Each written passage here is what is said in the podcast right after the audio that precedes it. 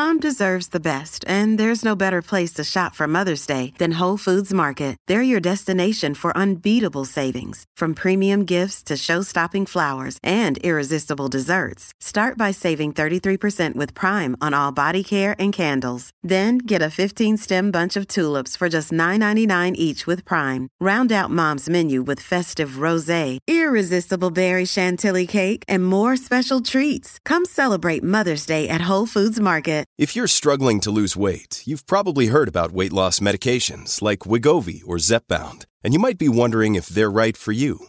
Meet PlushCare, a leading telehealth provider with doctors who are there for you day and night to partner with you in your weight loss journey. If you qualify, they can safely prescribe you medication from the comfort of your own home. To get started, visit plushcare.com slash weight loss. That's plushcare.com slash weight loss. plushcare.com slash weight loss. Hey, it's Ryan Reynolds, and I'm here with Keith, co-star of my upcoming film, If, only in theaters May 17th. Do you want to tell people the big news? All right, I'll do it. Sign up now and you'll get unlimited for $15 a month in six months of Paramount Plus Essential Plan on us. Mintmobile.com slash switch. Upfront payment of $45 equivalent to $15 per month. Unlimited over 40 gigabytes per month. Face lower speeds. Videos at 480p. Active Mint customers by 531.24 get six months of Paramount Plus Essential Plan. Auto renews after six months. Offer ends May 31st, 2024. Separate Paramount Plus registration required. Terms and conditions apply if rated PG.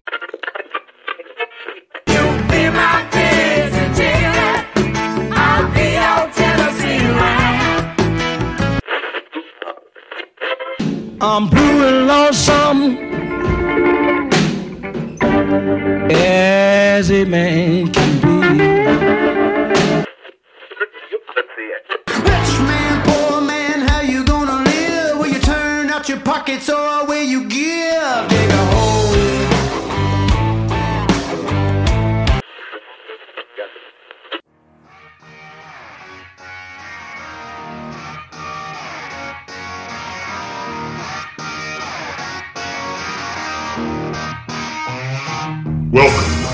All Things Blues and Southern Rock podcast, a southern storm of bold, liberating rock, shot through with blues, soul, and gospel. And now, your hosts for the show, Brian Jones and Jason Johannes. Welcome to another episode of the All Things Blues and Southern Rock podcast, now on Pantheon Podcast, as you guys know by now. So check out Pantheon and find uh, the music podcast of your choice. With me always is Jason. What's going on? How are we doing? Hey man, what's up? I'm doing great. Yeah, I'm doing wonderful. Um, kids are out of the house at school. Just had my 48th birthday. Everything's going Yeah, great. cool. How how are you doing? I'm good. I'm good. Can't complain. Yeah. Um, yeah, doing good. Oh yeah. I got a well, question for you. Sure. Oh no, go ahead. Go ahead. Uh, you might be asking. Are you going to ask about the LA Gun Show? yes, I'm going to ask about LA Guns. that was cool, man. I like I said when I texted you or messaged you, whatever. Like, holy shit! Yeah. Like Phil Lewis, are you kidding me? Like he sings amazing, and the whole band is incredible. Uh, I got to talk to Ace for a couple minutes, you know, before the show, and bought one of his hats for his, you know, his, you know, that's not we it's not a rescue, but his uh, pit pitbull advocate. So Yeah. yeah, yeah, that's the same same hat, same exact hat, same color and everything. Yep. I bought that from Very him at. Rockin' Pod this past year. Okay, cool. Right on. Yeah. Yeah, no, there. that was that was great. I'd love to see him play longer, you know. But they played, I don't know, a little over an hour maybe. Oh, that's not bad because when I saw them play the headlining, you know, uh, the the first stop of this tour, they probably played an hour and 20 hour and 25 minutes. So not, you didn't miss a whole lot. Okay. Yeah, no, it, it was incredible. Absolutely incredible. I was so impressed. And hopefully Ace remembered you. I'm sure he did. Oh yeah, he did. Yeah. As soon as I walked up, he said, Hey man, what's up? Yeah, he's super. He's just a nice guy. So that was very, very cool. Um, so I don't know. What are we talking about? Are we talking about uh side projects, bands with side projects? Eventually, but I'm going to talk more about LA Guns. All right. Um, what songs? I know Phil and the whole band, like, because I've been telling you, because I've seen them twice since last summer, and they blew me away every time. Like, what song stuck out to you? Um, probably Kiss My Love Goodbye. That Yeah. was cool. And you know, um Probably close that one out or close to the end of the set. it was a little later on, yeah. Yeah. Yeah. They played Speed and they opened with Cannonball. Oh yeah, So that was cool. I love Over the Edge where Ace yeah, and Tracii yep, do a little. yep, yeah, they do sure, a little yeah, harmonizing on the guitars. sure. That they that's a great song. Yeah. And Tracii did a whole kind of thing where he played snippets like three or four songs before Never Enough. And of course they always go into into into uh Hell's Bells, I believe. Right. Yep, coming out. Yeah. Yeah. Like talking about love, Iron Man and a couple other things that he did on there. Yeah. Did your did your opinion of Tracii Guns' guitar guitar playing change? Yeah. First time I've seen him live. I mean, I always knew he was great, but yeah. He's just he's on fire. He's He's underrated. I think none of us probably realized how good of a guitar player he was. Like he's really good, you know, memorable songs and riffs, but he can I mean, he gets after it on guitar. He's as good as anybody. Yeah, and he just he, he only uh just used two guitars, you know, and at the end for Jane and uh Rip and Tear, uh he had a telly. Oh, did he play the um Jimmy Page like dragon, the multicolored like painted Yeah. telly? Yeah. Yeah. yeah. that's a sweet one. Did he play a Les Paul and then that telly, or did he have that single uh, pickup pa- uh, Kramer Pacer out there? Is that what it was? Yeah, I thought Yeah. it was like a strat shaped.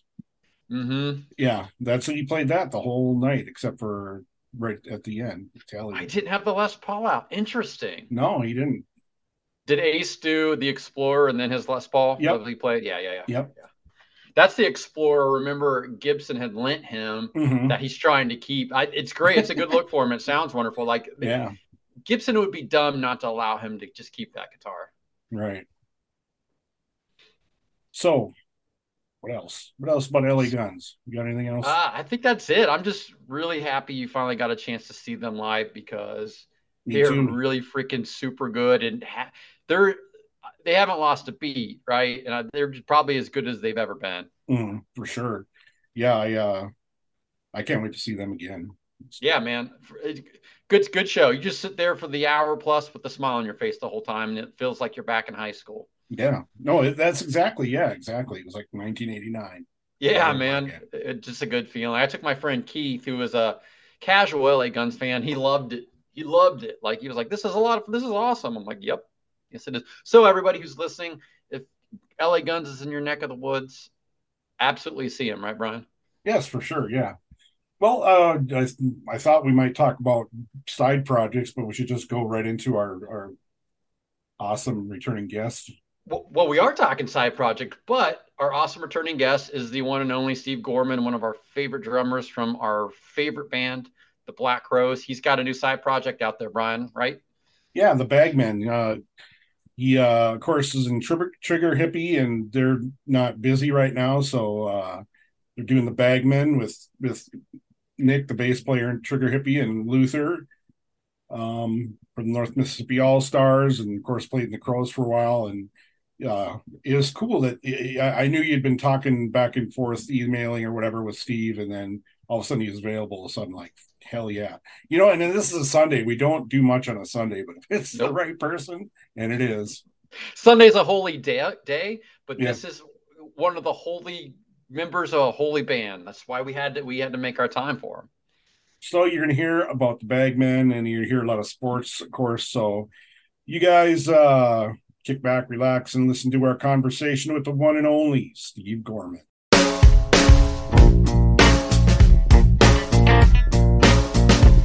You better hurry up quick. She done flipped the switch.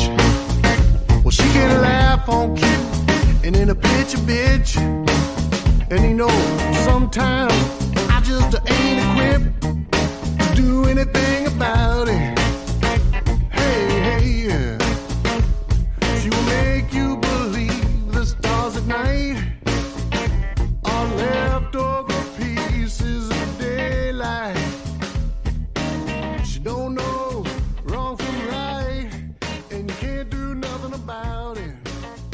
We're here at the guest segment of the podcast, and Jason is going to introduce our, our awesome returning guest. Uh, yeah, from one of the greatest bands of all time, one of the gr- greatest drummers of all time. Welcoming back to the show, Steve Gorman. How you doing, Steve? I'm all right. Thank you very much. Thanks for having me on. Thanks for being on. I was asking you before we got on, like how you fully acclimated to the the frozen death weather up here in this area of the country. I, I haven't had the full winter experience. I got up here January uh, second or third, so I mean, I had a lot, but I know it starts. I know you got to, you know, November one is when you got to, you know, start the swivel head, looking around. Watch out for the hawk, the winter Yeah. wind that comes Yeah. in. So, Yeah. uh, you know, I'll let you know a year from now how I'm holding up. Right on.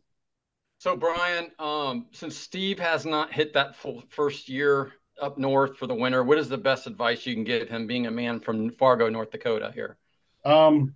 Uh. Yeah. I don't know, man. I've lived here my whole life, and you. It's like I still walk outside and go.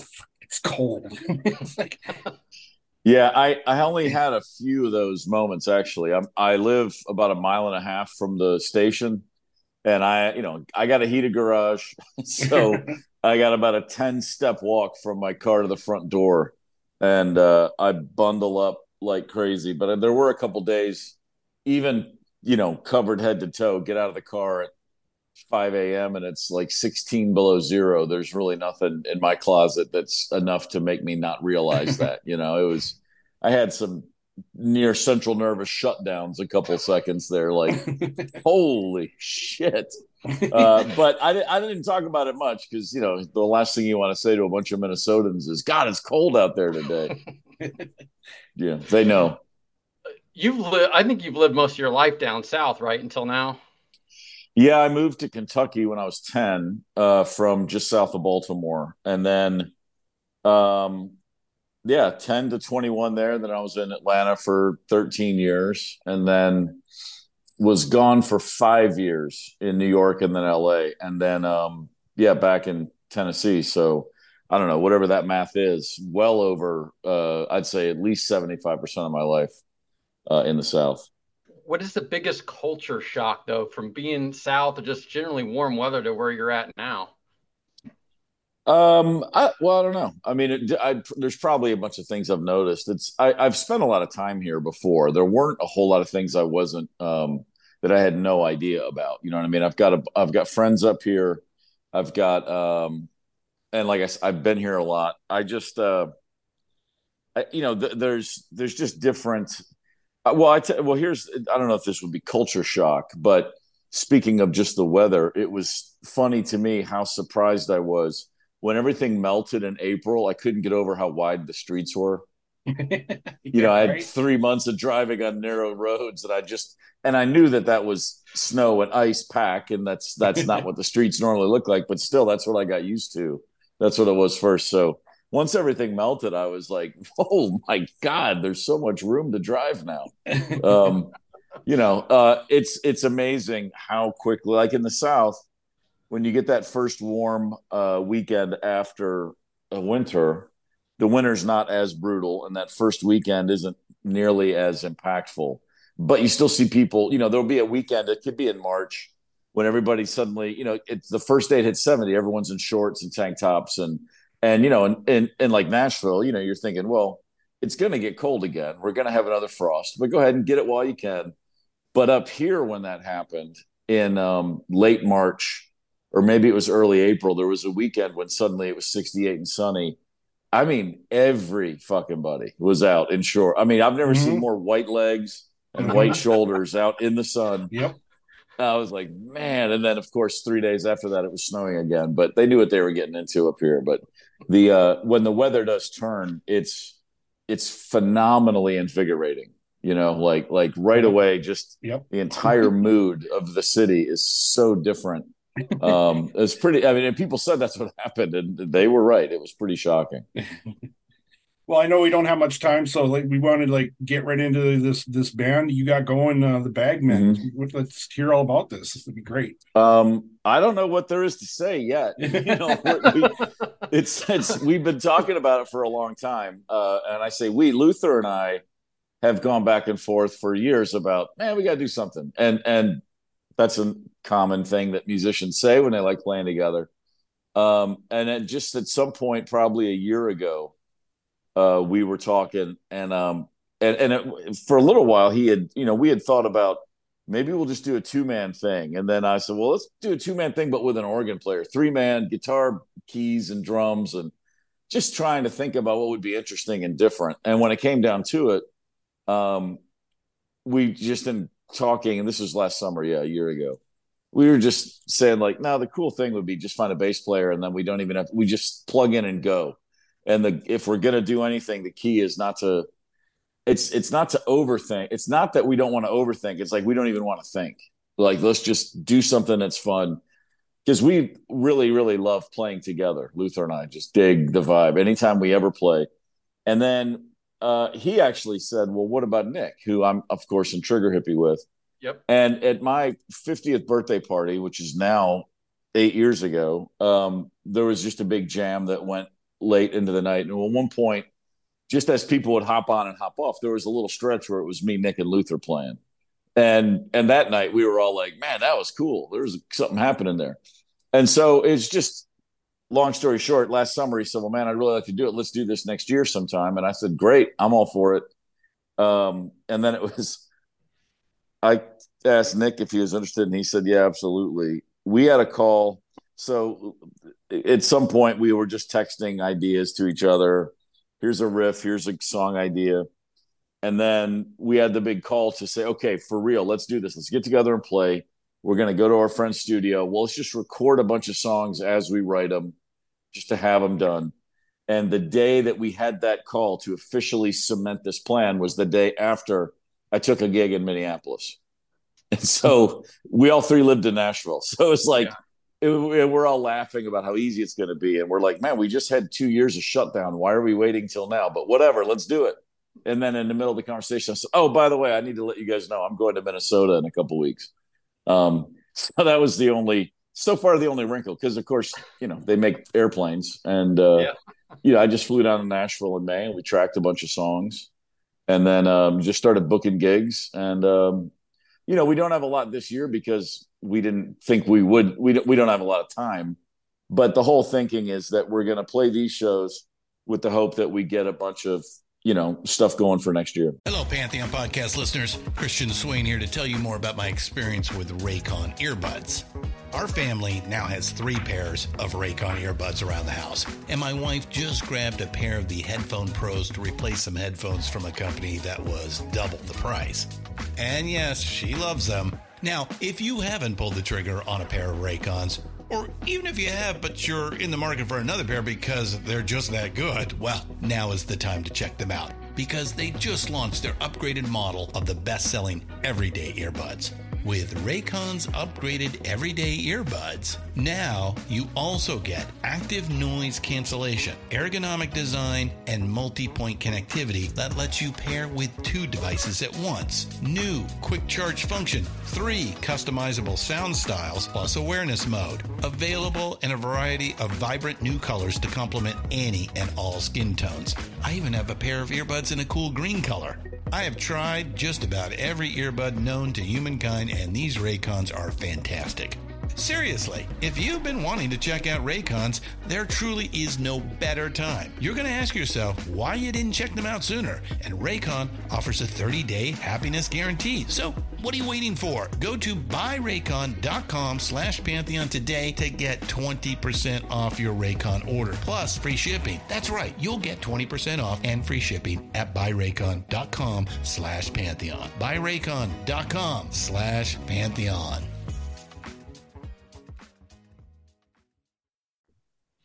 Yeah, hey Steve, with you moving, that that's kind of a, a, good question. Are you guys sharing like files back and forth so you can take them home, look at them, since you guys aren't all in Nashville now? Like, how how's how's the song going? Or you just show up in person and that's what you're doing?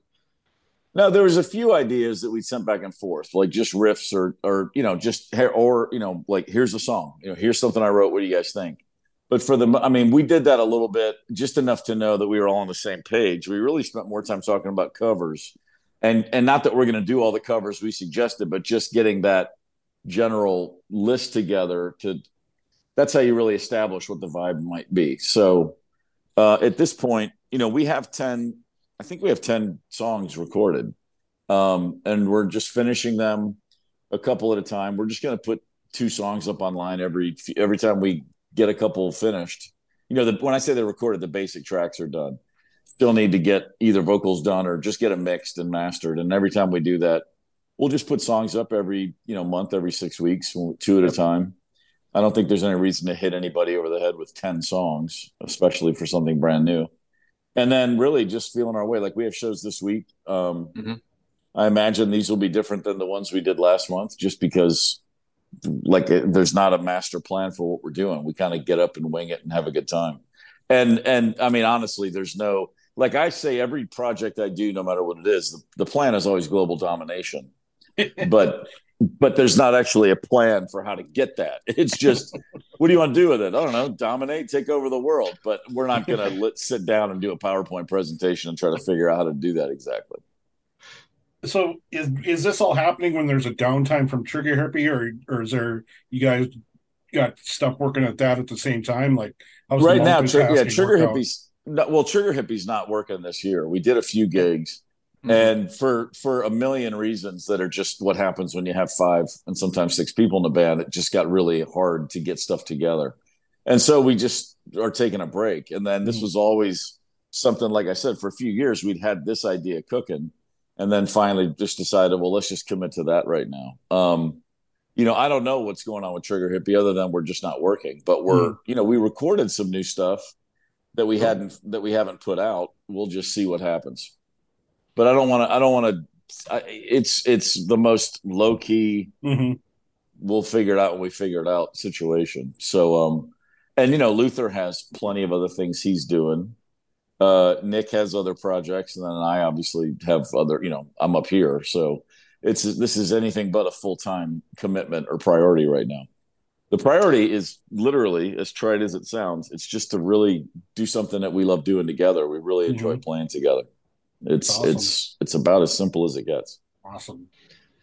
Uh, hey, you were saying this run of shows coming up this week, so we're recording on August 20th. And happy belated birthday, Steve! You had a birthday the other day, Thanks. so fellow Leo's got to stick together. Mine was yesterday. Right on. Um, happy birthday!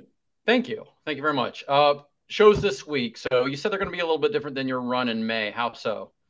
Oh, I, I just they'll feel different. I mean, we're just you know, I, just because that's the nature of this particular thing. We don't have a template. I mean, I was I just flew back to Minneapolis today uh, from the West Coast, and I was thinking like I should I got to remind myself some of the jams we were doing, and I have one of the gigs recorded. And as soon as I started listening, I just stopped because I was like, "Well, I don't want to listen to that. We'll just figure out. We'll do something different this time around." Um, Luther really is such a he's not a repeater. You know what I mean? He doesn't like to try to cover the same ground. Um, and so, like I, in my mind, I'm just trying to keep up with him, and in his mind, he says, "I'm just trying to keep up with you." And so, you know, and and and the, and then of course Nick holds the whole thing together. So somewhere in all that, it's so far so good. So you're talking about the simplicity of it. Is it just the songs just start from getting together with jam like no no pre idea of anything. It just like let's see what happens. There's well there's always an idea. If not a song fully written you know nick is has a million songs. And so some of these are songs he'd already written and brought in. And then some were just as simple as um, I just have an idea. Here's a riff, and then we just start throwing ideas around and playing. Um, the recordings that we've put out so far, that we did ten tracks in a few days, and I'd say probably half of them were the first or second time we played a song. Um, without then playing the third, fourth, and fifth and realizing it was take two. If we did a take and we all looked around, was like, that feels pretty cool the whole mm-hmm. idea is like, well, it's not going to get better. Mm-hmm. Like it, it, it, it, and and and just by the nature of things, like, um, what's the first the song? Uh, I can feel it. There's a whole jam at the end which we didn't discuss at all. We just had the basic blueprint of a song. Here's the arrangement. Let's play through it and see, and then just get to the end, and we'll end it. And we just kept playing, and it's like a there's a three and a half minute song, and then a jam for about five minutes after and we finished the track we finished it we ended it and just went well cool how are we going to beat that you know it just felt like something you know like well that it, we could we could learn it better and then we would lose some sort of that you know i don't know not to get too esoteric but there is an essence to a song when everybody's looking at each other going i think we all know where we're going with this you know there's just a vibe that you can't recapture so back when you and Luther were playing before, was there anything that uh, that, that would happen in sound check with just you and him doing any duo stuff that that I don't remember that. I, or- I, I don't remember that. I know that when we were, you know, just just in the Crowes material, when we would be playing the jams. I mean, obviously with the new stuff, with the records we made with Luther, that material, because he didn't have to think about what had been there before, and we weren't adjusting to his take on something we'd all played a million times.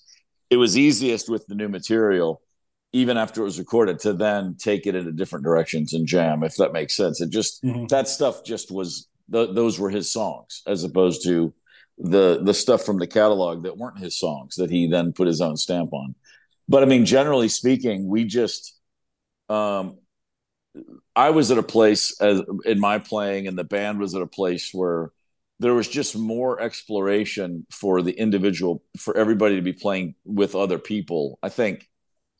Um i know in the in, for to me in the the the, the most uh, interesting playing within the band was the Luther years, just in that I would go off with Luther in the middle of a jam for a while, and I would play off Adam, and Adam and Luther would play off each other. So it wasn't always the rhythm sections establishing something, and then the lead guitarist and the keyboardist are are winging it.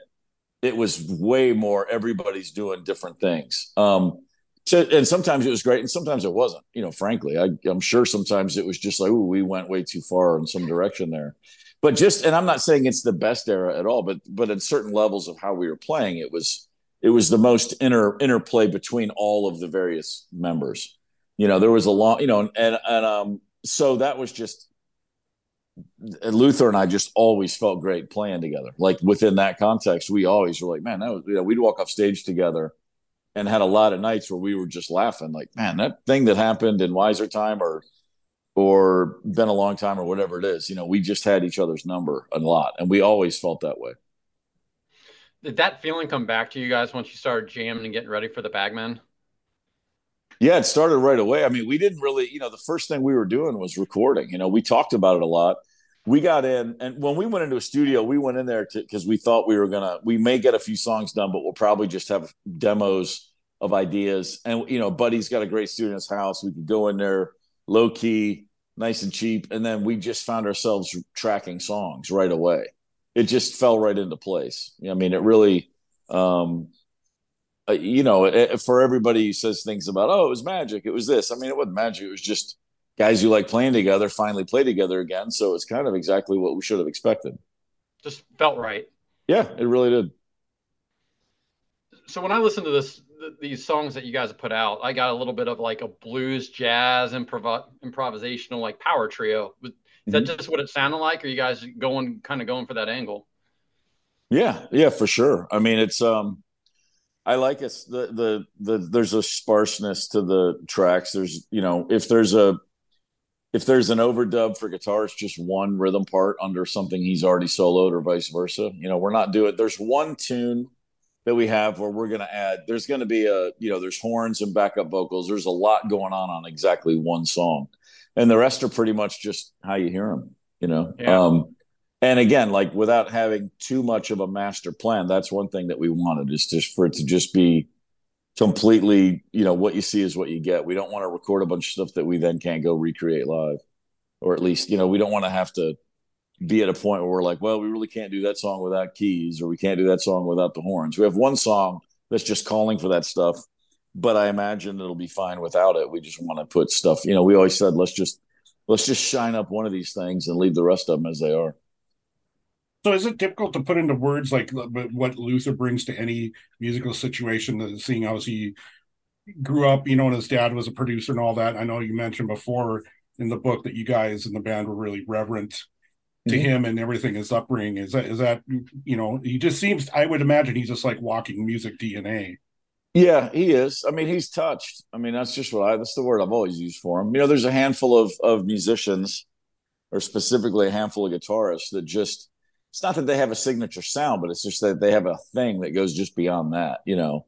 A sound and a feel and a touch and a vibe and a you know, he's an incredibly aggressive and pretty player at the same time. He does a lot of things uh pretty uniquely in that regard. I mean, you know, I, and I I, know a million guitarists that I love the way they play. A lot of great musicians, and he's but he's just on this short list of guys that are, to me, just very singular. Um, I felt that way before I played with him ever. You know, the first time I saw the All Stars was probably in 2000 or maybe 99 even. And, you know, he was a kid. And I just sat there and thought, okay, well, there's another one of those guys.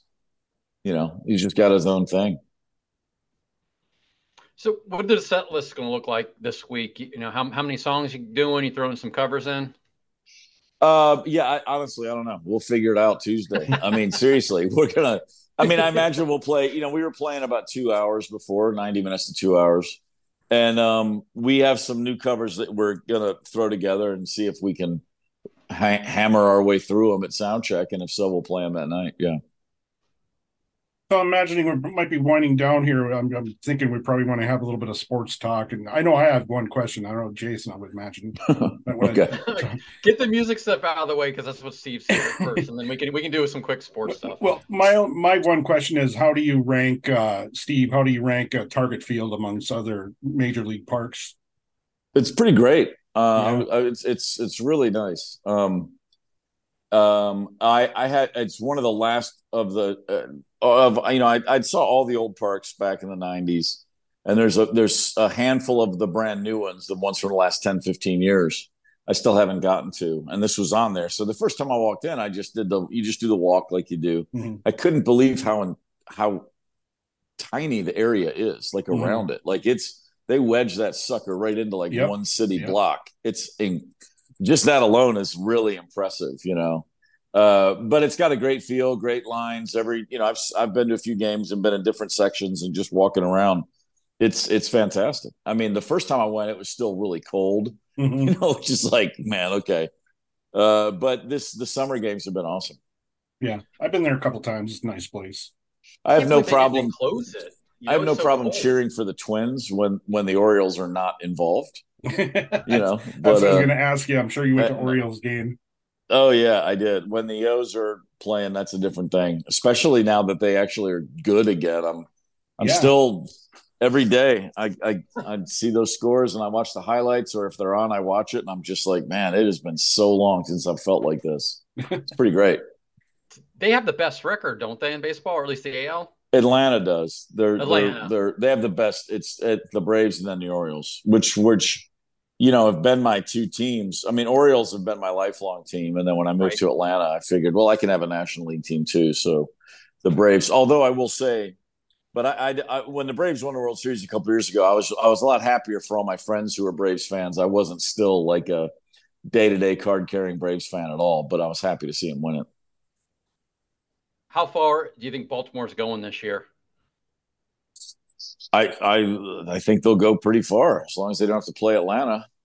I think I think the Braves are probably a little deeper, but um, I mean, there's no reason to think they can't. I mean, I, I've seen people question the the the pitching, but I mean, if you got the best record, they yeah. and they're the thing I like about them, they don't strike me as um, I, I they're you know they got that nice, really young we're too dumb to know how weird how how much pressure there is. I mean, that could be their wild card. You know, I mean, their X factor for this playoffs. You know, like they got a bunch of kids and they are just playing really good baseball very consistently. Yep, I can see my wife making a cameo behind us. Hi, Saskia. Oh, sorry. Hey, I got. I mean, I got a dog right over my shoulder, so you know, the more the dog right here. she's she's cleaning out the basement and bringing stuff. Our, our, kids just left for college, so we're like cleaning out the house. So there, oh, there you go. Yeah, yeah. My wife um, is moving our daughter into her apartment right now for her junior year.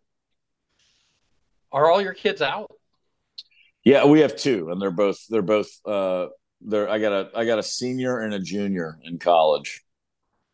Oh man. Yeah. It is so I've got a freshman and a junior in college now. They're both mm-hmm. going to Ohio State, so sorry. Like I'm I don't I don't know why my kids end up going to Ohio State. I just got one uh, other Go ahead. It, no, th- th- there are worse things that could happen. I mean, you know, they're going to get a fine education. They're having the time of their lives. I, I don't care. But Michigan football owns them right now. This they could easily do three years in a row. Yeah, um, I'm friends with Robert Smith, the running back who you know was on the oh. Vikings for years. He's been a buddy forever, and uh, he he did not fare well against uh, Ohio State in the Earle Bruce days. And I always, oh as they and, and Ohio State just ran off like what 19 out of 22 or something, but or maybe it was even worse than that. And um, and he would all you know I get that text from him, and I'd always go, yeah, but these are you know be, it's a shame you don't have any good memories like these, you know. And we just I have to have to take my shots where I can. because Michigan might be on top right now, but man, it's still so. It's been so. My son's 23. I did not raise him to be a Michigan fan. He just took it on. It's you know, it's in the house. I'm watching. He decides he's going to be a fan, and I tell him about you know like, well, when I was a kid, this was a great rivalry, and in the '90s, Michigan owned Ohio State. Since yep. he was born, I think they've won three, to- four times. You know, and he's just like, this sucks. Why am I a Michigan fan?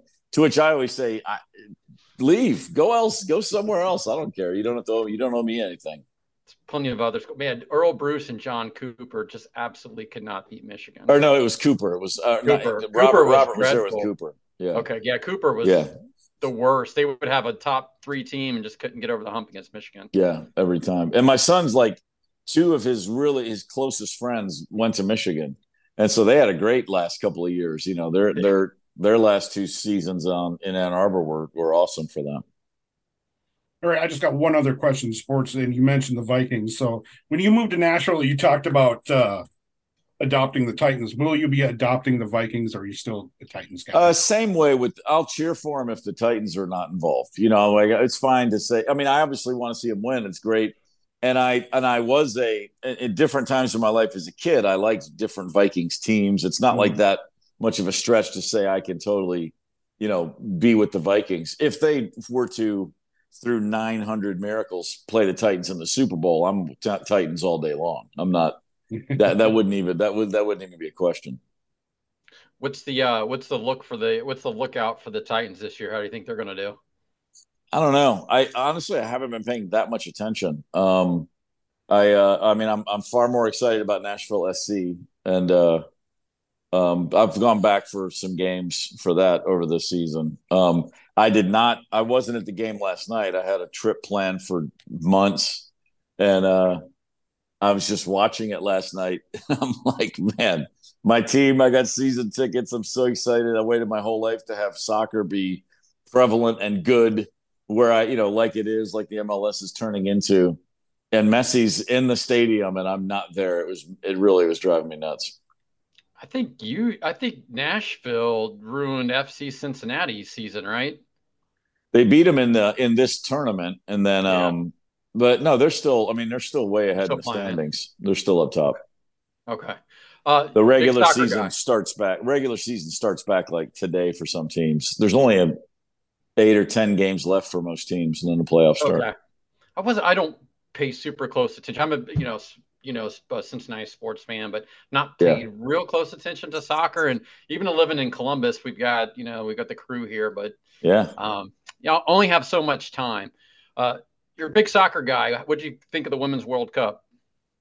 Uh, it's fantastic. Um, I I wasn't at all surprised that the U.S. women lost. I was surprised they played so well against Sweden. Actually, um, I think it's hilarious that everybody's so weird, freaked out that the rest of the world has caught up to us. Like like that was never going to happen. Like you know, like everybody else flipped the switch like 12 years ago. Like, hey, we should really invest in, in the women's game and that's why you have you know the English team uh, you, or the English league, I should say. You know, Arsenal has their women's team, Tottenham, Man City, Man U. They have forty thousand people at all their games. It's big. You know, they just once they got it in their heads, all these European nations, especially, that it's a game that women can play too. It's just a matter of time because when England decides to really back their women's team, they're going to do it in a way that the U.S. is never going to keep up with. U.S. soccer is just a bunch of knuckleheads, man. I mean, they're, they're, it's it's terrible. They're they're they've always just been just with the coaches they hire. They get it right sometimes. They get it really really painfully wrong. But even as much as the fact that the women had to fight so long for equal pay when they've been the best thing for soccer in this country for 30 years, it's just the same old stupid shit. You know, you get people in charge who aren't necessarily putting I mean, I was watching that MLS game last night, Nashville SC versus Miami, and the the guy that runs ML, the commissioner of the MLS, Don Garber. I'm watching him, and uh, that's a guy whose sole goal in life is to grow the league. That's what he gets up every day and thinks about doing, and he makes decisions that are there to do that. And and US soccer just has not ever figured out how to simply grow the game and we don't have to have an American brand of play. We have to have a good brand of play, whatever that is. And I don't know, we teach the game weird to our kids. We still haven't caught up to the rest of the world on such a fundamental base level on how people learn the game. Uh, and it's it's happening. We're making ground. You know, the women were ahead of the world. Now the world's caught up, and the men are slowly still edging forward. But you know, it, it's I love the teams. I support them, but I just think that the organization is a mess always. There Are too many options for kids to play different sports these days? I think kids should play a bunch of sports. I mean, the, the best, you know, um, it's it's nuts. And, and soccer's its own worst enemy with this because they want to siphon kids off at six years old now. Yep. And play every- club, play club, you know, do nothing yeah, else. Yeah. It's like by the time they're 12, 13, maybe, but playing as many sports. I mean, there's just too many great athletes who grew up playing four sports who all say, I mean, even a guy to this day like John McEnroe, he'll say, like, yeah, I was the number one tennis player in the world at 19. I was playing high school basketball at 17. You know, it's like uh, it helped. Yeah. Um, uh, I, I just think that the it's funny soccer in so many parts of the world is it's a it's a it's the sport of the street, and here it's the sport of the suburb. It's the sport of the minivan and the orange slices and the you know the leagues and let's all learn this game. It's just so different the way we do it. But you know, I mean, like I said, I'm I'm always cheering for the national teams, but they got a lot of work to do to stay relevant, especially on the women's side, because some of the women in that tournament this time around, is the first women's World Cup where there was clearly, I mean, the final eight teams, none of them had ever won a World Cup before. It was like, Right. okay, this is a whole new realm, and that's uh, ultimately phenomenal for the game for for the women's game. Yeah, I kind of feel bad for England, both from the men's and women's team at this point. Just when they think they're going to win. Yeah, I didn't. I was on a. I was. I was on a long drive, three a.m. drive to the airport to get up on an early flight. I was out on the coast. Um, Oh shit, you're getting hit by a hurricane. So I didn't. Uh, we were north. We were up in Oregon, Okay. up on the coast. So we. Um, but um, I, I so I didn't see the game, but uh, I, I I'm not surprised. England was missing. You know, three of their best players weren't even in the tournament the whole time. Um, you know, and then I I, I mean they they were good, but I don't know. Spain just had a bit of a extra spark throughout the whole. Every time I saw them play, I was like, man, they they've really got something. Yeah. I think women's soccer also translates well for viewership. Like it's it's good to watch. You know, there's a lot of women's sports that don't right don't necessarily. But I I have no problem with women's soccer. I think it's great. Mhm. All Yeah, right. I, I, I've I've watched the women's. I mean, I've I've always watched the. I mean, the first World Cup in '91, and then obviously '99 when they won at the Rose Bowl. I've always thought the, the team was great. Was was the '99 the year they did the what was it the shootout with China? Was that like Yeah, 2003? Okay. '99. Yeah, that was a help. That was that was awesome. I think that's really what sparked or helped spark more interest in the women's mm-hmm. these national team. Well, the interest is there among people. It's just a question of, you know, a, a bunch of dudes who run TV networks and call advertising agencies that are run by dudes who have sponsors that are run by dudes and getting a bunch of men to go, "Mate, someone wants to watch this. I mean, it takes a long time to make people realize, like, you know, half the planet is are female. They probably would like to watch women's soccer. What a crazy concept. Well, for guys, you've got a bunch of um, fit female athletes running around. I mean, it's not horrible from that angle either. It's just no, it's not, and and that team's always been the the best of you know. It's a it's I to my idea to my mind a perfect representation of of what you would hope a national team from the United States would be. So, Yeah. um, it's just it's just good soccer too. It's it's and I I soccer and basketball are my two sports, and I will admit freely that women's basketball is not as entertaining for me as women's soccer, and I don't know why that is. Because when I was in college at Western Kentucky, their women's team was a top ten perennial back then. And I used to go to their games and I loved it in person. And I guess like a lot of people, maybe the physicality that you're lacking in the men and from the men's game in basketball, maybe that just is so much a part of it. I can't get over that in my own hump. Uh, you know, technically, fundamentally speaking, women's basketball's far more. You know, It's fundamental. That's uh, what you're saying. It's actual fundamental spectacular. ball. You know, if you're Yeah, watching X's and. O's, If Yeah. you're if you're into and and and you know as many people, how many dudes do you know that like hate the modern NBA? They just don't see and put on the WNBA. Man, they're playing fundamentally perfect basketball. And I say that while saying, but I don't. It doesn't hold my interest nearly as much as women's soccer always has. But then again, I just I love soccer. I'll watch any soccer game. I'll go to a high school game tomorrow and be really happy to be watching it. Yeah, I mean, you hit on some good points though about it doesn't translate as well to the basketball side as it does soccer. Because I'm with you, man. You watch, I'll watch some women's basketball and like you see the ball movement, you see the plays, Mhm. you see all that, and like this is like what basketball's supposed to look at. But Yeah. for an entertainment factor, it just doesn't have the same like pizzazz as the men's do. I can say this having I was a I was a I played basketball, you know, through high school and then when I was in college, that's really I didn't play for my university, but I played ball 4 hours a day every day. I mean, I just went to college to get really good at basketball essentially looking back. And uh, me and some guys on our team, we had a bunch of this is in Kentucky, a lot of great ball players on campus. And we used to go scrimmage against the women's team uh, for two years, for a couple of years, my sophomore and junior year right before the NCAA tournament, the coach knew a few of us, and he'd say, "Hey, bring bring five guys over, bring five ballers, and run up and down the court with my girls, just to beat them up a little." He'd say, "Go in there and work them," and and I was. A- I was a really good high school basketball player, and I would play with four guys who were all way better than me. And those women would run us off the court, man. I mean, you know, like for real. Yeah. I, I it's funny every year when I you'll hear people on sports talk saying I could get on the court, I could go out there right now at 30 years old and play with the Tennessee Volunteer Lady Vols, and I just sit there and think you have no idea what you're talking about. It's not even close. That's like they say the same thing with tennis. Like, oh, we could beat a women's tennis player. I one of my friends growing up, his sister won like the Ohio State high school championship three years in a row. Yeah, And like yeah. she would blow anybody off the court, you know? Yeah, my son just told me a story. He went to high school with a girl who was the top ranked, like 14 year old in the state of Tennessee at 14, 15, 16. And she played college tennis. But when he picked up the game, he got really good really fast. He's a good athlete. And he was feeling like, man, I think I got this down. And then he went out to just hit with his friend and he said, All right, play 100%. She's like, I'm not going to do that. He's like, Come on, I think I got this. And then he just browbeat her into playing at 100%. And he was just like completely destroyed. You know, he was just like, she's tiny, you know, she's half his size, and she just literally obliterated him. That's that's how that works. Yeah, I think I think probably a lot of people need to go through that a little bit to, to bring their Yeah. uh, yeah thoughts back. Probably All right, so. I know- I will say I know we- this. Speaking of women and speaking of sports, speaking of music, there's an artist named Margaret Glaspy who I've just heard her name and I've never seen her. G L A S P Y.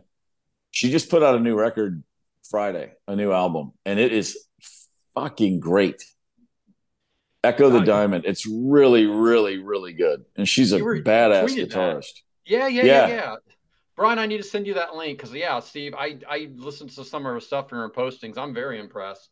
I um I heard her I'd heard her name. I heard one of her songs a few years ago, but nothing registered. Like I, I and I just heard a song on the radio here in town on a NPR station played a, a song.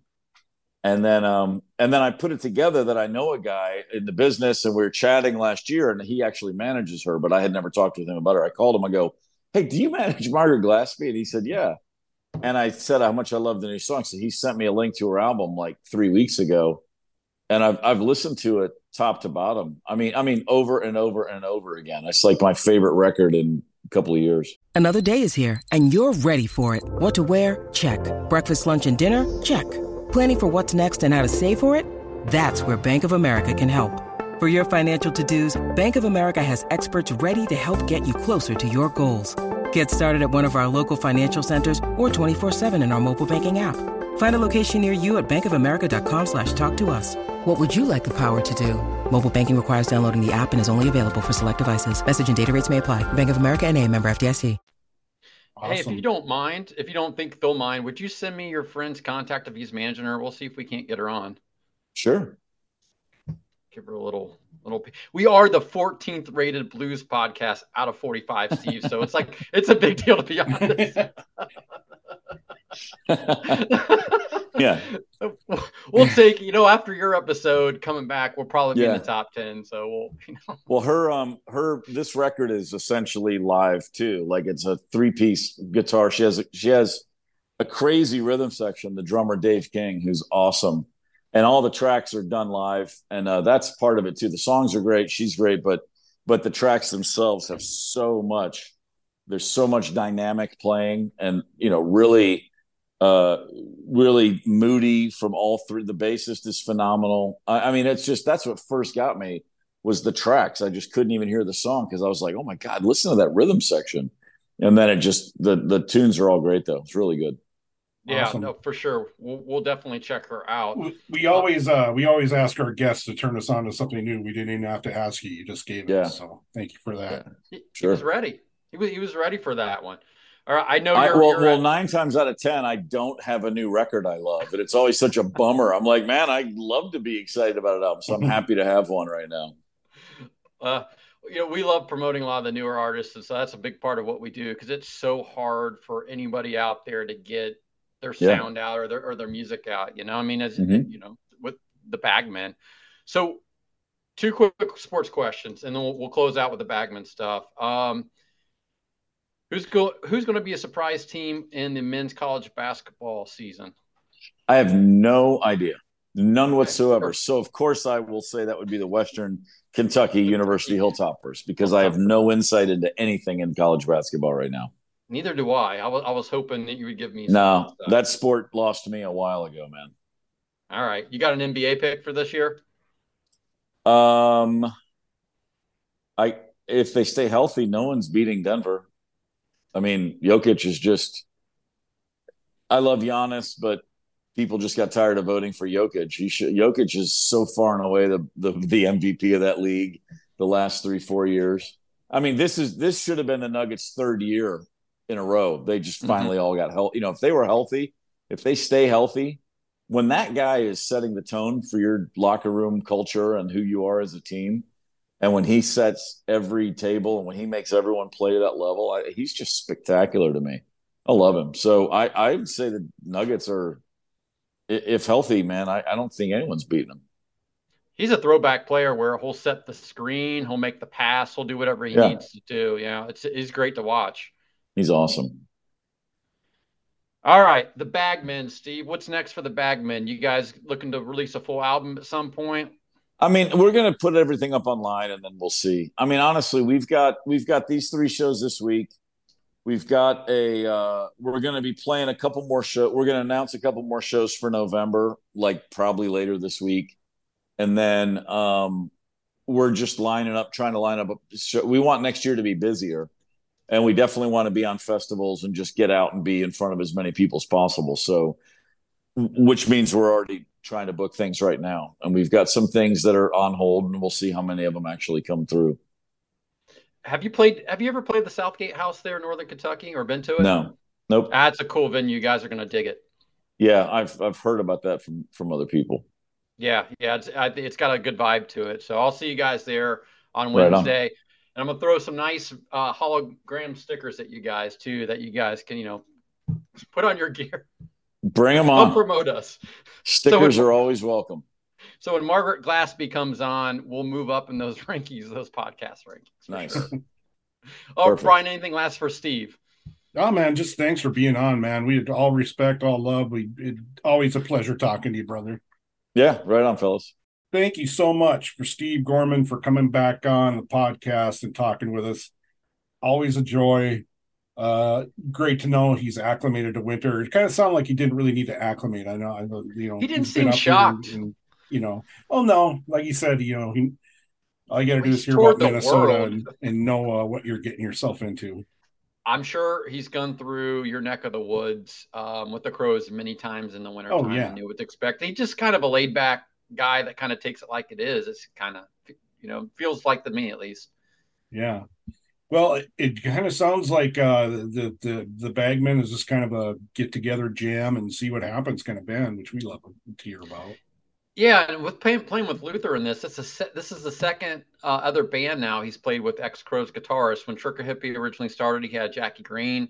On that first record, you know, and now Mhm. um, he's playing with uh, who, who Luther. played guitar uh, for the new Trigger Hippy, the last Trigger Hippy. It was um, oh the guy from Band of Heathens who plays with Nick, the bass player, who also does Mhm. right. So anyway, second side project with a uh, ex Crowes guitar player, and you know what? Luther Dickinson is a lot of people's second favorite guitar player the Crowes ever had. I think yeah, a lot of people will say that. I mean, um, yeah, for sure, and, and I would agree. It totally made sense to me when he was in the band. So, um, and obviously, him and Steve have a great vibe playing together. So it's, it's I'm just thrilled that they're they're they're doing this thing. And I've heard the, their first three tracks out. I really like them. They definitely have like a jazzy or bluesy improv, improv improvisational edge to it with some jamming in there. So I think it's going to translate really, really well live. And you know, Nick is a great guitar player, you know, or guitar player, bassist and singer. I saw so when when I was at Rock and Pod this past spring, and we were at the um, Nashville Bowl. Uh, Nick was jamming with Audley Freed and just a random drummer. Remember, I ran into Audley and, Yeah. and Nick there. So he Right. just he man, he's like just likes to just go out and play. So I'm looking forward to it. Like I told you guys, I'm gonna I'm gonna see the show uh coming up this week. I'm super excited. Yeah, oh, I'm happy for you. Yeah, for sure. And I'll give a concert rundown on our next episode that we record. That will be very cool as well. So, uh, you know, I can't wait till they get up in this area. Wink, hint, wink. Wink. Well, we might have heard some inside scoop. So Yeah. as it, yeah, you'll probably get a chance to see them at some point this this winter, And what a weather guy. permitting. and Steve uh, turning on to turn us on to a new artist that we're looking forward to checking out. Margaret Glaspy, yep, and I- I'll be reaching out to her manager to get. Listen, if Steve Brian, if Steve recommends the artist, guess what? We're checking her out. We're we're, We're going to yeah, we're going to check her out absolutely. And uh, now it's good to talk to him. Um, we didn't have as much time as we did last time, but it was a fun conversation. That it was. So uh, we're gonna check check out her music. You guys, we thank you for checking us out and listening to us. So always remember, Southern Rock is reverent, blues is blood. We'll see you next time.